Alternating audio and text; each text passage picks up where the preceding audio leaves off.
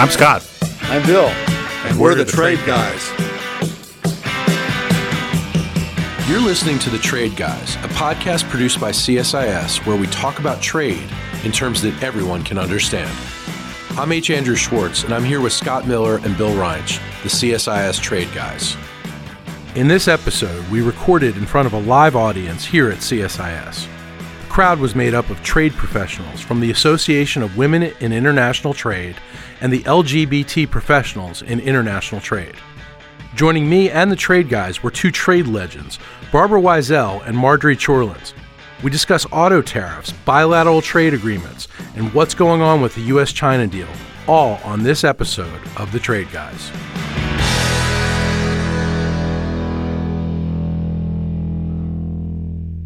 Hi, everybody.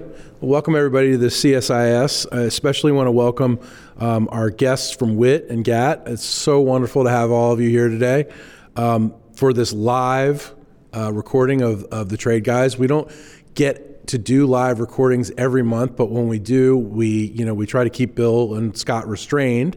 But today, we're surrounded by trade legends, so I think they will be restrained. We also are alive when we do the regular podcast. Yes. That's true. That's sometimes quite difficult. But but literally today we're surrounded by trade legends. We have Barbara Weisel here. Barbara is a managing director at Rock Creek Global Advisors currently, but before that she was U.S. chief negotiator for the 12-country TPP, that's Trans-Pacific Partnership deals, from its inception in 2008 through its signing in 2016. That's a big deal. We'll have her bio in the notes in addition to that. She also served as assistant USTR for Southeast Asia and the Pacific. Marjorie Chorlins is also here. She's vice president for European affairs at the U.S. Chamber of Commerce, where she develops policy and executes programs related to trade and investment in Europe. She's also the executive director of the U.S.-UK Business Council. She served under Senator John C. Danforth, one of the really good guys. Mm-hmm.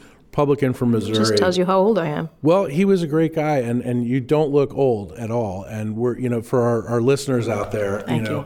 Scott and Bill are looking, But we sound young, Andrew. They sound young. This is true. It's the advantage of radio or podcasts. Nobody can see. In case you didn't know, WIIT is the Association of Women in International Trade, and GATT is LGBT Professionals in International Trade in D.C. So we're really happy to have you all here with us today. And we're going to talk about trade, and we're going to talk about some really interesting issues.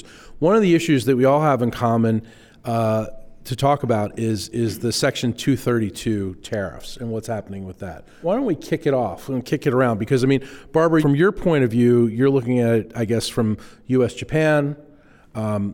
Marjorie, you're looking at it U.S.-EU. There's been news this week. The chairman of Toyota was out there saying, look out.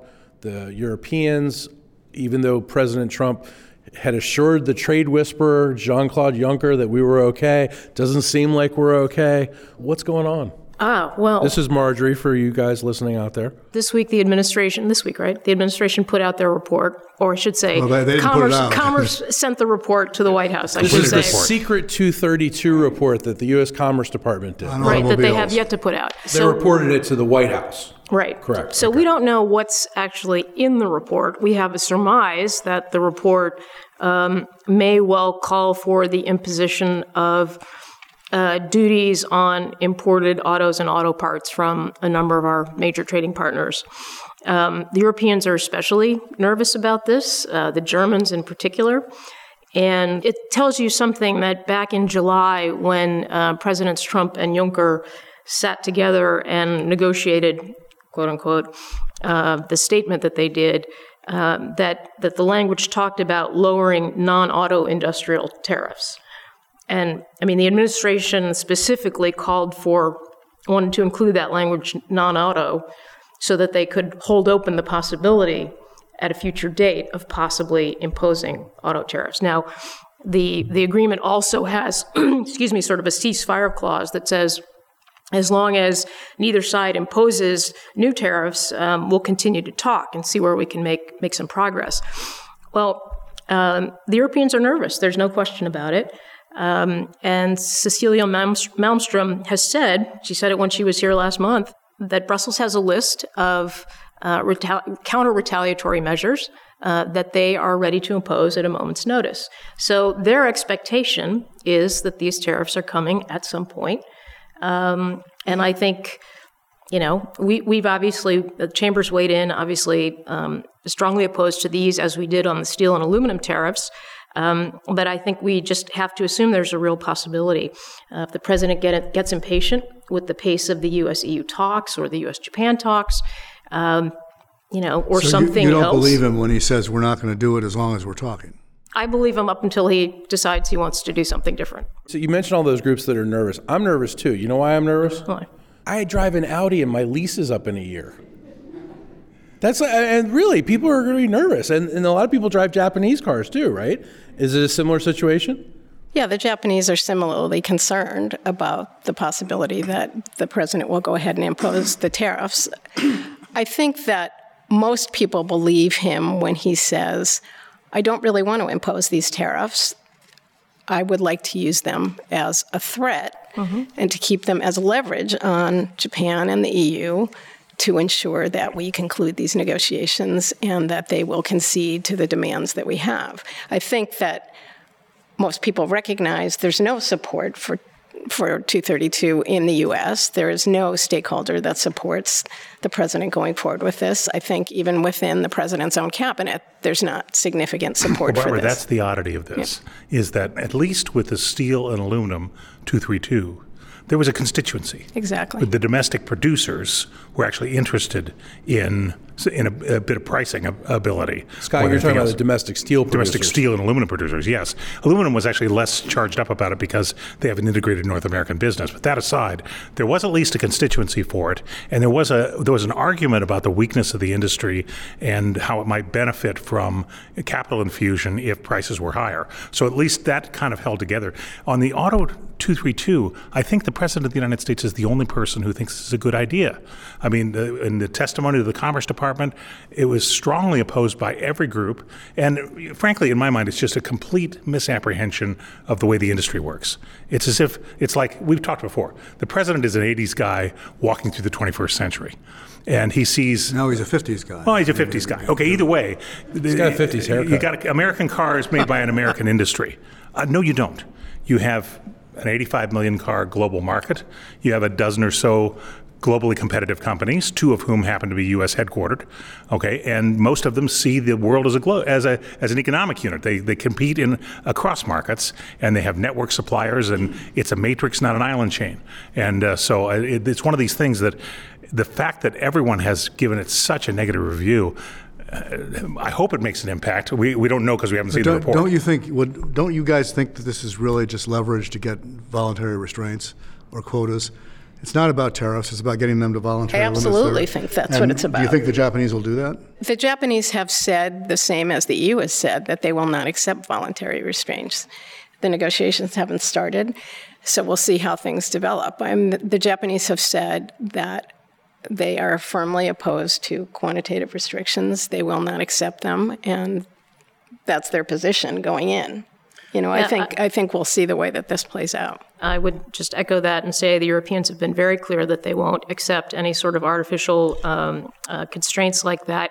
Having said that, you know, the Europeans also said that they wouldn't come to the negotiating table if the steel and aluminum tariffs were still in place. And lo and behold, they're coming to the negotiating table, and those tariffs are still in place. This is what you said earlier. They won't until they do. Until they do. Is that the same with agriculture? Trump. Because the initial deal in the Rose Garden was no agriculture. And I think somebody in the administration talked to Chairman Grassley and recalibrated. Yeah, look, I have heard from people who were in the room when that statement was negotiated, who have diametrically opposed views about what was said and what was ultimately put on the paper. That's a real confidence builder. Yeah. So look, I mean, it's not there now. The Europeans have made it clear that agriculture is not on the table. The U.S. has said it has to be on the table. But I think even before that, you know, there's been this sort of mismatch from the outset of these talks ever since last summer, right? There's a desire on the one hand to do something quickly, to generate some real results really fast, like on soybeans and LNG exports and things like that. But where they've actually decided to focus much of their attention is on regulatory cooperation, which is by definition not going to yield results quickly. So there's already this disconnect. And I think that's one of the reasons why, frankly, I'm worried that these negotiations are going to stall before they get started. Is the announcement the president's going to pay a state visit to Japan at the end of May going to accelerate the process? Is he going to want to win something while he's there? And can this be finished by then? They haven't agreed on a date for a first round. And that first round is not likely to occur until at least the end of April, if not the beginning of May. So no, they cannot conclude by the time of a state visit in May. They'll be lucky if they have one round by then. Let me read you all a statistic. This kind of puts it in perspective for the United States. Japanese auto companies have 24 manufacturing plants and 44 research and development and design centers in 19 states in the United States, and they directly employ 92,000 people. Why isn't that something that we got to get done right away if you're President Trump? That's a lot of jobs. The Japanese cars are made in the United States. European cars are made in the United States. We've talked about this on this podcast. I mean, BMW's largest plant is in where? In South Carolina. And Daimler's is in Alabama. Right. And if you watch, one of the more interesting characters in this episode has been the new senator from Alabama, Senator Jones, yes, who was recently, he was filled a vacancy, so he was elected in 2017, I guess. And I remember I had occasion to meet him while he was campaigning, and he ran on a classic Democratic, pro-union, organized labor trade plan. But who is leading the fight against the car tariffs right now? Doug Jones. Wow. Because they've got thousands and thousands of workers in Huntsville who make and export Mercedes, I guess it is. And do you know how many Mercedes they import to Bethesda, Maryland? I don't know, Andrew. A lot. It's a lot. Okay, I can tell you. And BMW imports a lot. Well, you see, the president would say too many. Yes. He doesn't like all those BMWs and Mercedes in New York. They're U.S. workers. Yeah, they're U.S. workers. They're made in America. They're great cars. The parts come from America. They're U.S. jobs for every one of those jobs. At the actual plant, there's industries and service jobs that have sprouted up around in those communities. So, what are we talking about here? Well, there's an irony here, too, because that is a result that Bob Lighthizer should take credit for that. That is a result of what he did in the 80s. He's a managed trade guy. One of the things he did in the 80s was get a voluntary restraint on the Japanese on exports. How did they respond? They invested in the United States. So this is his fault. Right? So it's a good thing, right? Well, no, I don't think he appreciates the good work that he did. No, they're trying to rerun that same playbook now. Yes. Is that the play? I mean, is that what the play is? Well, if you listen to what the president says, and what Bob says, the idea is to try to bring back as much of the manufacturing here as possible, right? And that just completely overlooks the fact, as Scott said, that we're talking about global supply chains, not just for the auto sector, but for just about every sector. So we're going to be bombarded in these next 2 years by a lot of campaign rhetoric. And a lot of it's going to center around working and U.S. jobs and the future of work. How does all of this play into it? Scott, what do you think? Well, look, I think that the president is going to be anxious for concrete deliverables in any negotiation he launches. That was true in the USMCA. It was true in even with the renegotiation of the Korea FTA. And when it comes to Europe and Japan, they're both top 5 trading partners. They're important markets. But getting quick results is going to be a real difficult trick. As Bill commented earlier, the president does not want to go to Cleveland, Ohio and say, look at the wonderful agreement on conformity assessment I got from the Europeans. That's really not a campaign theme. I can tell you, my wife and her whole family are from Cleveland, Ohio, and nobody knows what conformity assessment is. The president probably wouldn't say it. But you know what's interesting? If you look at what, again, the July statement between Juncker and Trump, what were some of the sectors that were identified in that statement? Soybeans on the one hand, right? And LNG exports, right? Those were two areas where the Europeans committed to buy more, even though, the Commission doesn't buy soybeans, but they committed anyway to see more European imports of U.S. soybeans. So, so the Europeans very cleverly, within weeks of having agreed to that deal, announced that, indeed, their imports of U.S. soybeans had increased and that they were making strides to increase imports of U.S. LNG as well. But when you hear Ambassador Sondland talk about it, Who is our ambassador to the U.S. ambassador to the EU. He will tell you that that's window dressing, quote unquote. So if that's what's in the deal or what they agreed last summer, and that's considered window dressing, you have to ask yourself, what is it that the administration is really looking for in this negotiation? Sounds like the goalposts are moving, and moving pretty fast, which I'm sure they will for Japan as well. Well, I mean, I think there's some very basic underlying questions here. You know, normally when you're negotiating a trade agreement, you're not trying to deal with a bilateral trade deficit. You're trying to open markets and create fair competition between two parties, two countries. You're not trying to deal with a trade deficit. So that in and of itself is the first question here of what is it we're trying to achieve. If you say, you know, the president did make clear that he would like to see rapid results from this. And so the initial statements, both with the EU, also with Japan, suggested that these would be very narrow agreements that covered only goods, and they could be done very quickly, and they could show results, and the trade deficit would decline, and all good things would happen. As it turns out, and for people who have been involved in trade negotiations and have had to work with Congress, you know, it's much, much, much more complicated than that.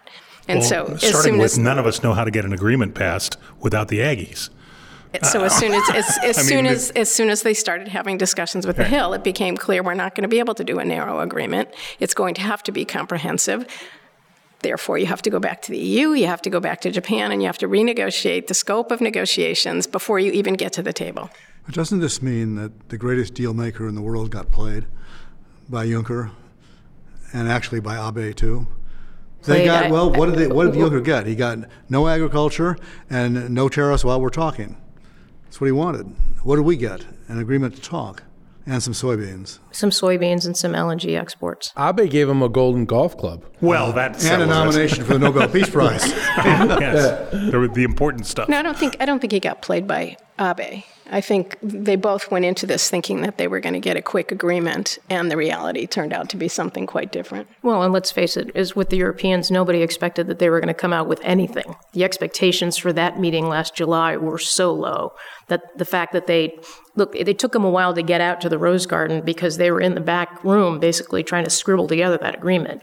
Nobody had done any advanced planning for it. We experienced that here because Juncker was coming here to speak that afternoon, and he was, an hour and a quarter late because they were scribbling behind the Rose Garden. Right. There's a technical term for what he was when he got here. He was in a true schwitz. That means sweat in Yiddish for those of you who don't know. But let's talk about Abe and the president for a second. Don't they have a pretty good relationship, actually? I mean, President Trump is very popular in Japan. For a variety of reasons, whether it's North Korea, whether it's the relationship. Abe was the first visit to the United States when President Trump was president. They were famously visited Mar-a-Lago. Now President Trump's going to be visiting Japan in May. Won't they just be able to hash out a deal together while they're there? I don't think so. I mean, I don't think that you can expect anything that Abe has provided Trump or any of the goodwill that's been built up to provide any dividends to Japan. I mean, this is a very transactional president. They will meet. The president is there for very specific reasons for the enthronement and to do various other things while he's in Japan. But I don't think that necessarily translates into any goodwill toward Japan in terms of what they might do on the trade front. They're in completely separate cones. And until the Japanese are prepared to capitulate to the demands of the U.S., I don't think the president is going to give them anything. And the Japanese made pretty clear today that they're not. Or at least Toyota did. Toyota made clear that they're not. Well, look, I wouldn't minimize the ability of political skills of Prime Minister Abe. Look, he is, at this point, was very long-serving, and he is the most popular of the G7 leaders by far in his home country. So you look at any sort of domestic polling in the G7, he's far and away the most popular. He's done an outstanding job at picking up the pieces of TPP and bringing it together when the U.S. pulled out. So this is a man who has some pretty impressive leadership credentials and public support.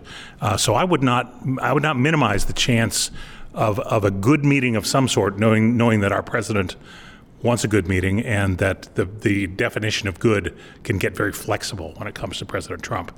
But I'm not about to be disappointed with Japan anytime soon. It's almost always a good meeting, yes, no matter what happens. Yeah, but Bill, doesn't President Trump need some wins right now? Well, I think so, although he probably could use wins a year from now, closer to the election. Right. The question is, does he need to lay the groundwork now for some wins a year from now? Well, yes, and if you're both right that these negotiations are going to last a while, it will play into that. We were talking today about the China negotiation and the timing of that. That's on a fast track. We're nearing maybe an end game, or, well, not the end, but this phase end game. But it occurred to me, so they reach an agreement in March, say, sometime, because the two presidents will meet. If there's an agreement, it'll be the greatest one ever. And you're talking about the two presidents, Trump and Xi Jinping. Yes, and then there will be a market bump. The market will be very excited. Nobody will read the agreement. Just the fact that there is one will mean, good, we're not going to have a trade war. We're not going to die tomorrow. We're not dying tomorrow. And then what will happen, I think, over time is people will read it and make a decision about whether it's any good. And my guess is it won't be as good as the president says it is. And then it either is enforced or it's not. And then there's the question of whether the Chinese will implement it anyway. Right. And so a year from now, he could not be looking quite as good as he's going to look next month, because the agreement could end up being a minor disaster, a lot closer to the election. He looks good only if it's a good agreement and the Chinese honor it. Two long shots, I think. And depending what the enforcement provisions are and what they agree. But enforcement is an indication of failure. You know, the enforcement mechanism will be, if you don't do it, we're going to impose more tariffs, or we're going to restore the ones we took off if they take them off, or we're going to increase the ones that we kept on. That's in a way a sign of failure, and it's a sign of trade war. Well, and I think in the case of Europe, we have to keep in mind that the Europeans are having their own elections in May. They're going to have a new European Parliament, and then we'll have a new commission in place, hopefully by early December. But, the administration is now going to be confronted with what is bound to be a less transatlantic friendly European Parliament on the one hand, and a commission that's going to come in potentially with a different set of priorities. Now, the European Commission has been doing a lot to get as far down the road as they can with a number of these trade negotiations, and the U.S. is the one that's sort of notably left behind. But I think that, again, the idea of seeing quick wins, unless you're prepared to accept a handful of transactional deals like more soybean sales, or certifying soybeans for use in biofuels, or increasing the U.S. portion of the quota on non-hormone beef imports. I mean, unless you're prepared to accept those as good results that you can then turn around and sell, however you package them, the White House is going to be disappointed. At what point do you think this commission runs out of gas and runs into the fact that they're leaving and really are not in a position to negotiate effectively anymore? Well, to hear Commissioner Malmstrom tell it, she's going to be there right up until the 11th hour, negotiating just as hard as she can. Practically speaking, I think it becomes a lot more difficult for people by the end of May, early June. After the parliament election. Yeah, because there's going to be jockeying then around who becomes the commission president, and then you're going to be looking at how do you who ends up taking which portfolios. Their version of the lame duck, basically. Basically, and there's the summer holiday, and I mean, so I would say June is probably about as far as you can go with what I would consider to be substantive negotiations. So you don't see this particular negotiation, given that it hasn't really started yet, being over with before all that happens? I don't see how it can be. And you don't see the Japan one being over very soon either? No, and I just come back to Scott's point. I don't discount the possibility that President Trump and Prime Minister Abe have a good meeting when they meet, but when you're talking about will they be able to conclude a comprehensive deal by May? Not a hope. Not a chance. Is there some possibility of a gift? The Japanese will purchase more soybeans or beef or whatever, LNG, maybe. Yeah. But we're going to run out of soybean soon. Right. What I was in a conversation this morning with suggestion was a whole bunch of military equipment. Ah, there you go. Defense procurement. That's an easy alternative if you've got control of the budget. Scott, what's your prediction what's going to happen with the China deal? The China deal will first of all, not happen March 1st. It'll happen sometime a little bit later. They've already signaled that. Second, it will be essentially coincident with the meeting of the two leaders. In other words, I think Ambassador Lighthizer and his counterparty will get the short list hammered out, and then the bosses will settle it. The announcement will be favorable, and the substance will be fuzzy. Part of it will be fuzzy. I think big market access package that won't be too fuzzy. It's commitments on the structural issues. The intellectual property, structural issues, contestable markets is going to be very fuzzy. More than cosmetic, but way less than we're asking for. An enforcement mechanism that will be unilateral, which the Chinese won't like. We get to decide if they're complying, and if we decide that they're not, we get to act unilaterally, and they can't do anything about it. That's what we will insist on. That would be a Lighthizer special. Do you like it when it's a little fuzzy? Because then you can study more and you can write more about it and you can talk more about it. I'm being totally serious. Like, do you like it when it's a little fuzzy? No, because it's not a good outcome. Yeah. Because all it does is create more uncertainty and leave people up in the air. Business hates that uncertainty. Business hates uncertainty. The market hates uncertainty. Your choices with some ambiguity and you sort of roll along and muddle through, or you have precision and lawyers and failure. So, could be that they continue the discussions beyond the time that could happen as well.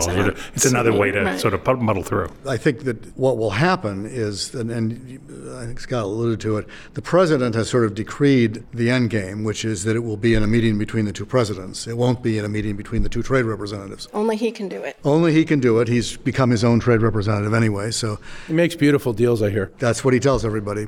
So the job of Lighthizer and Liu He is to tee that up, narrow the issues, as you said, probably to low single digits, so Trump can remember them. And I think that the most likely one is what will happen to the tariffs. Yes. Because the Chinese are going to say, if we agree to all this stuff, whether it's big or small, tariffs go away. Tariffs have to go away. Yeah. And Trump will say, no, I won't increase them. Yes. But they'll keep the current ones to see what you're going to do. That, I think, ends up being resolved by the presidents. And my guess is that Trump will fold. That's the pattern. But he hasn't folded on Canada and Mexico. He didn't make good on that promise. He folded on the negotiation. Look at what happened to all the poison pills. The end game, poison pills disappeared. But he definitely folded on Korea. The tariffs are still there. And that was a case of him overruling Bob, really. Is any of this good for the United States of America?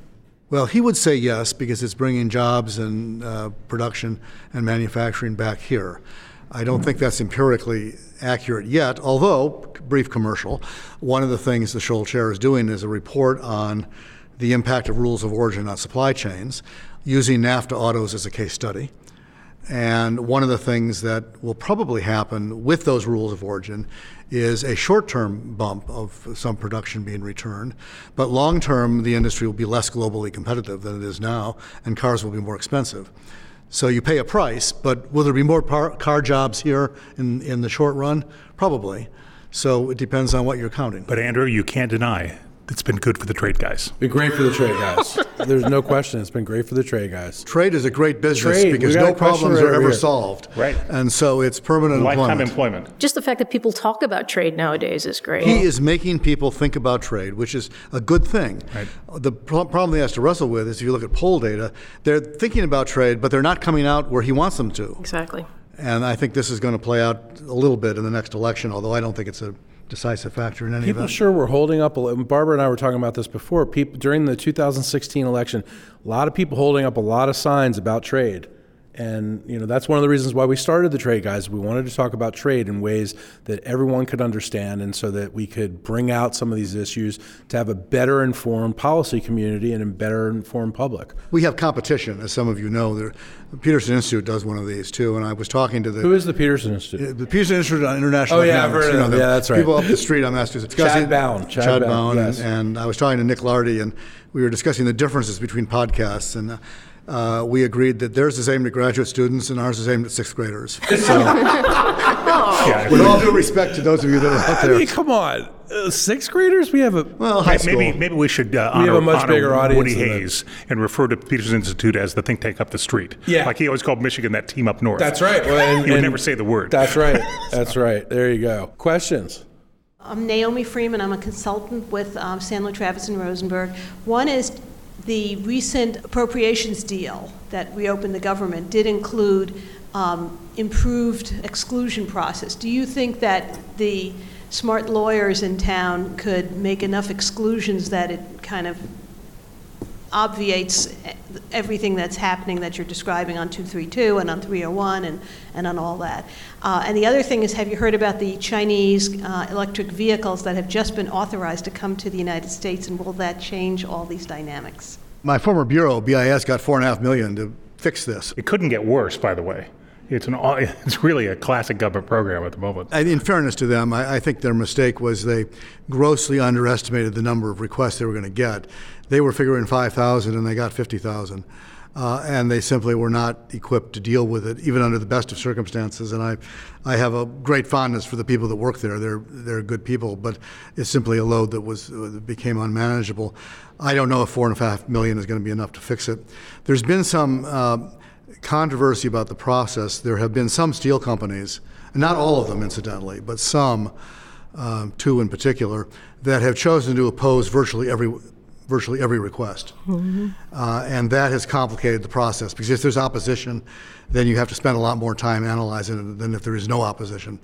And so that has slowed it down, and it has also, I think, caused some internal ferment inside the industry over whether that's the best strategy to pursue. And there are cases where there really is no domestic production of the product, and there probably wouldn't be any domestic production of the product even if the exclusion were not granted.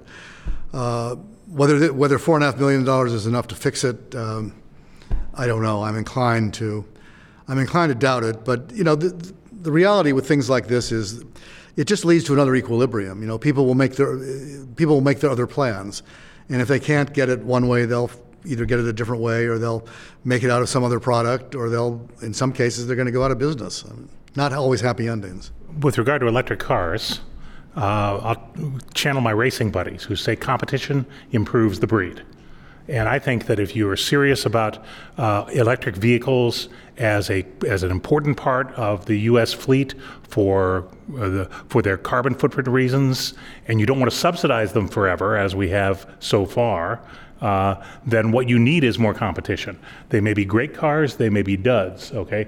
There's a lot of experimentation that goes on in markets. I note that Consumer Reports withdrew their rating, favorable rating on the Tesla Model 3 today because of reliability problems. So it's actually harder to make a car than it looks, but more competition will make better cars at lower prices to please more consumers. So I happen to think Nissan with the Leaf makes the best electric car that's actually a car today in terms of range, safety, performance, all those things. And the more competitors there are in the field, the more likelihood innovation will accelerate, and we'll get where the consumer wants to be ultimately. If it's a Chinese company, fine. Full disclosure, we take no money from Nissan. Or the Chinese. You're okay with Chinese electric cars? You still have a national safety regulator. Yep. I was okay with Japanese sports cars in the 70s. Right. Okay, a lot of guys wouldn't give up their Corvettes until they got waxed by a 240Z. Okay, right. So it's one of those things. These things change, but look, you have an American regulator. You have American safety standards. If they meet the standards, they ought to get national treatment. And now everybody wants a vintage 280ZX. Oh, they do. They want the new Supra, don't they? The new Supra is sold for seven figures. Seven-figure car. To charity. The first one. The trade lady alerted us to that. Question. So hi, Lauren Shapiro from Steptoe & Johnson, also on the board of GATT. First of all, thank you for having us. This has been incredibly enlightening. My question is for both Barbara and Senator Johnson we said hello. He's on my floor. Yeah, good man. Yeah. I work for him. Oh, nice. So question for both Barbara and Marjorie. Eventually, the timeline for Trump to make a decision on the auto tariffs will run out. In 90 days, he'll have to say yes or no. So the question is, what is your prediction with what happens at the end of that 90 days? If he defers on auto tariffs and doesn't choose to impose them, what becomes the leverage, like the threat leverage at that point? And what does that do for the outlook for each negotiations for the EU and Japan? So I think the most likely scenario is that the president declares that autos are, a threat to the U.S. economy and national security, and that the administration decides it has to impose the tariffs. but that he's going to determine that he will not go ahead. He will suspend them for those countries with which the U.S. is actively negotiating, Japan and the EU. And then he will hang them over the sword of Damocles over both of those negotiations for as long as they see fit. Which is essentially what I had expected him to do with the steel and aluminum tariffs initially with the Europeans. Sort of say, I'm going to oppose them, but I'm going to take them off as long as we're talking. But that didn't work out. I think Barbara's absolutely right. I think that he will get to that point. I guess, is he actually statutorily required at the end of the day? Yes, he has to make a decision. But he doesn't go to jail if he doesn't. Right. There's no penalty. So there's been debate about this. Does he really have to do it in 90? And the statute, I think, says 90 days. It says 90, but if he doesn't, nothing happens, right? He's required under the statute. It doesn't say what happens. We can do two. Lightning round. Hi, my name's Ayumi Akiyama. I'm an intern for Simon Chair for Political Economy at CSIS. My question for you is, so if the U.S.-China trade deal is successful, or if there is an outcome, would that give us a hint for how the U.S.-Japan trade deal would proceed? Thank you. I'm Paul Somdalen with the Norwegian Embassy. I would like to hear your views. There are many countries in the world that are deeply concerned about the multilateral trading system, but it doesn't seem to be high on the agenda here in the U.S. right now. Do you have any views on where we will be heading and what will happen to the WTO after December this year? Quickly on your question, I think Japan and China are independent of one another. And their independent political issues very interesting for the American people. Americans see Japan as fair traders and China as unfair traders. The WTO question is a long, complicated one. I think the U.S. attitude, as near as I can tell, is not, from a Lighthizer's point of view, is it's a useful tool. We can litigate. We win a lot. We don't all win all of them. As long as it's a useful tool, I think we're going to be there. That doesn't mean we're going to be contributing positively. People who are there now that don't work for the American embassy there tell me that we continue to maintain a very high level of activity at the working level in the WTO. We go to committee meetings, we have ideas, so nothing has changed at that level. It's up at the top, a little bit different.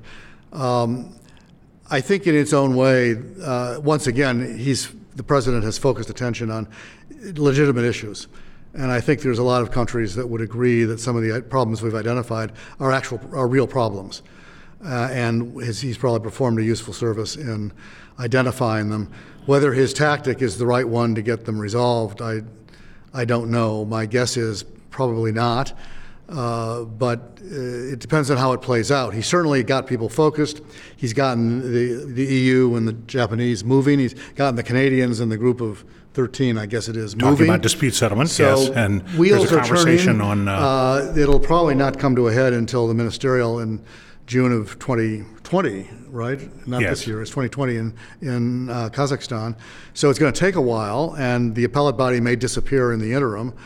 I'm not sure this is the best tactic, but it may actually end up with some kind of resolution that would be constructive. People are actually talking about developing country status. That was kind of taboo for a long time. So who knows? Yes, and having the defense of the current system come from the Chinese and the Indians and the South Africans is probably... It's ironic. Not going to advance the ball, but, no. and the height of irony, but there it is. Irony. Trey, guys, thank you, but... I really want to thank Barbara and Marjorie. This has been awesome. I want to thank our great live studio audience for being here tonight. This will be posted. Yumi, our amazing producer, is here.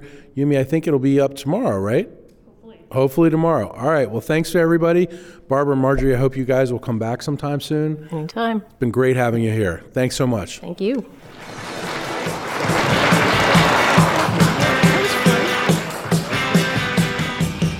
To our listeners, if you have a question for the Trade Guys, write us at tradeguys@csis.org. That's tradeguys@csis.org. We'll read some of your emails and have the Trade Guys react to it. We're also now on Spotify, so you can find us there when you're listening to the Rolling Stones or you're listening to Tom Petty or whatever you're listening to. Thank you, Trade Guys. Thanks, Andrew. You've been listening to the Trade Guys, a CSIS podcast.